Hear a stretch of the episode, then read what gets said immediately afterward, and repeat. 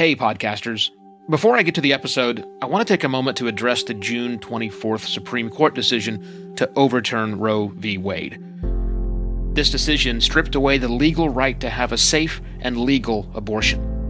Restricting access to comprehensive reproductive care, including abortion, threatens the health and independence of all Americans. This decision could also lead to the loss of other rights. To learn more about what you can do to help, go to choice.crd.co. That's choice.crd.co. And I encourage you to speak up on your podcast as well. Take care and spread the word.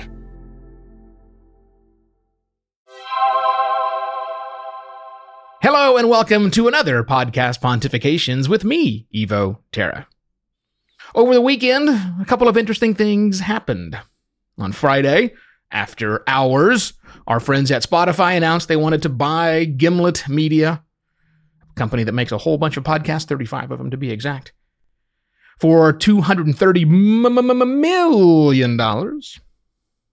And then Amazon released over the weekend a fantastic commercial on the Super Bowl that featured proudly and prominently podcasting with in, in a really funny and clever way.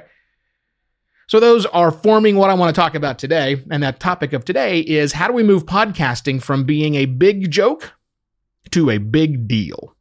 That's what we're going to talk about today. Because, in my opinion, and I have been at this since the very early days of podcasting, October 2004, and have been privy to watching from the inside how the media and the public at large accepts, reacts to, and feels about I'm not sure that worked properly. Um, podcasting over the last 15 years. And largely, not only, not exclusively, but largely in part, podcasting is seen by the American people and people, I guess, around the world, but I can speak mostly to Americans as a big joke. We still live there today. Again, not always. Typically, it's a bit of a big joke about podcasting. And let's talk about that. Why is it seen as a big joke? Well, if you think about the media aspect for a moment, and again, there are plenty of examples that are counter to this, but the recent media examples, as people, when you hear news personalities, when you hear characters on fictional television shows talk about podcasting, the thing, and they are emulating people who are listening to podcasts or they're talking about the content they find on podcasting, it's almost always in jest. It's a funny little thing that a handful of people listen to, and you can get your weird words and that kind of quirky things. It's it is seen as a big joke.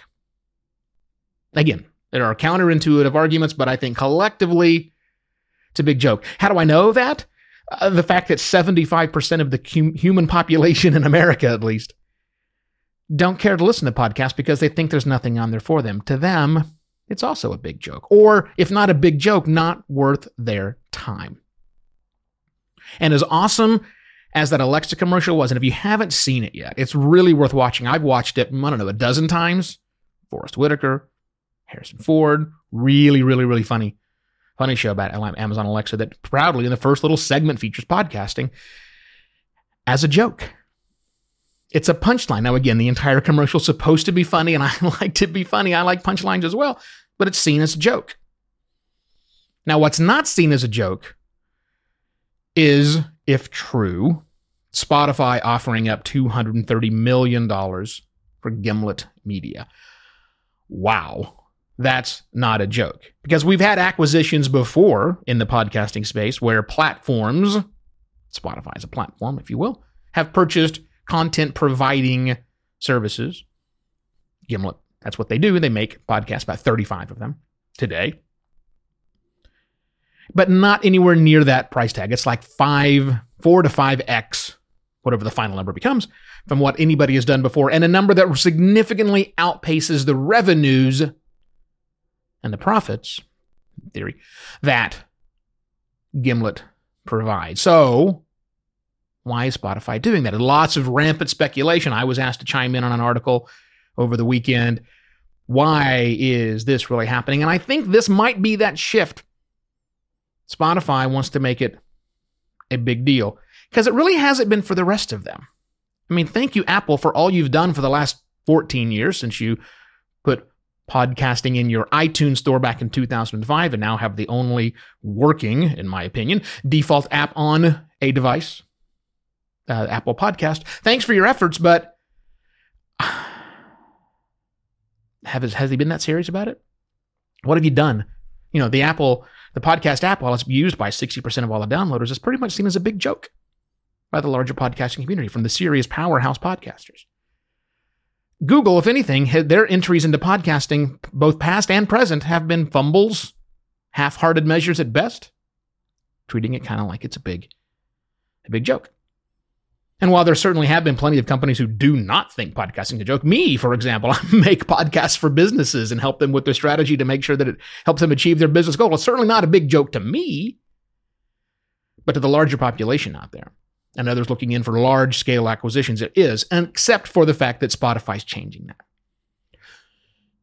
So let's assume for a moment that Spotify is saying, we no longer think this is a big joke, and we think it's really a big deal for us it makes a lot of sense for Spotify to jump into this space because the thing that Spotify does better than anybody else, I think, I think is demonstrably true, is they figured out how to make the in device or on device listening experience. Let me change the way I'm saying this because I don't want to, uh, where I was going is wrong. They have found a way to make, they understand deeply how some people wish to interact with audio content on their device. But here's their big secret sauce they've done it in a way that makes it, I'm going to use the word social. They have found a way to take the listening experience to content and socialize that in, in really the simple form of playlists. It's really what their big claim to fame is from a listener acquisition, a listener experience point of view.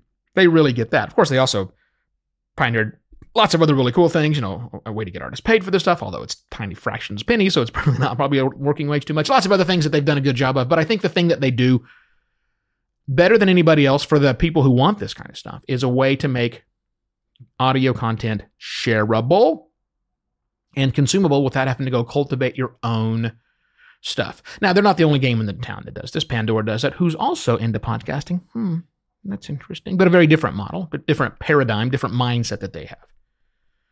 So rather than looking at this investment, this potential investment that Spotify, this acquisition that Spotify may, might make of Gimlet, rather than making sense of it in today's world of how do they make ad revenue to support that number, I think we look back at other big, crazy, audacious acquisitions that are very much abundance mindset as opposed to scarcity mindset. What if Spotify doesn't really care to make money on this deal? They don't see a clear path of making revenue immediately, like 2019 dollars. What if they're saying we need to learn a lot more about this podcast space, this media content creation space for this new group of people that are out there? How do we expose that to our existing 200 million or whatever the number is listeners that we have on a regular basis in a new way? We, Spotify, kind of change the way people consume audio music from music and share that music with their friends and get music. Why can't we do the same thing to podcasting? Now of course that's uh that's a little heretical in podcasting because many people in the podcasting world think that podcasting is perfect the way it is right now. And if anything we should return back to the way it was in 2005 before ads showed up and polluted things. Uh, that's not happening. That is not happening and that also is one of the reasons why people think it's a big joke. But with this kind of money, and this kind of content, and this kind of insider base, this kind of side of owning both sides, if you will, of the content, the podcast content and listener whole thing that happens in there, could signal a big deal. This could be a big shift. And by the way, if I'm right, or if the speculation is right, expect to see a lot more. Expect to see others jump into the fray this year. So I think we're moving it. I think it's happening right now. We're moving podcasting away from big joke to big deal, and I couldn't be more excited about that. If that gets you excited and you've been on the fence about starting a podcast for your business, or if you're a professional service provider and you think a podcast might be the way to help get your message out to your consumers, get in touch. This is what I do. Evo at podcastlaunch.pro reaches me. Go to podcastlaunch.pro to see a list of the services I currently offer, and I shall be back tomorrow with yet another podcast pontifications. Cheers.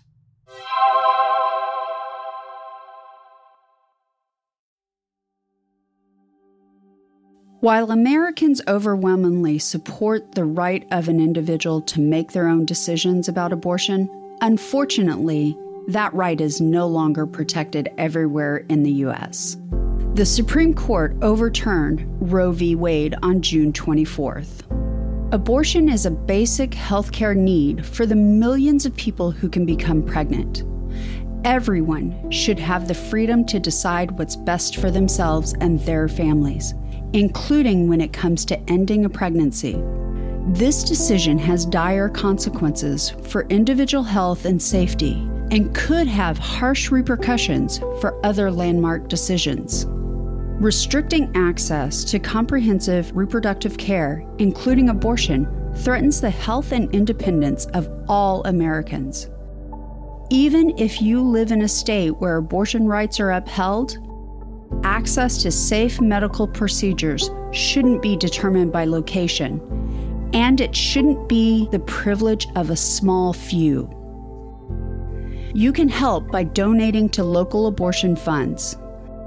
To find out where to donate for each state, visit donations4abortion.com. That's donations, the number four, abortion.com. If you or someone you know needs help, or if you want to get more involved, here are five resources. One, Shout Your Abortion is a campaign to normalize abortion. Two, Don't Ban Equality is a campaign for companies to take a stand against abortion restrictions. Three, Abortion.cafe has information about where to find clinics. Four, PlanCpills.org provides early at home abortion pills that you can keep in your medicine cabinet. And five, choice.crd.co has a collection of these resources and more. We encourage you to speak up, take care, and spread the word.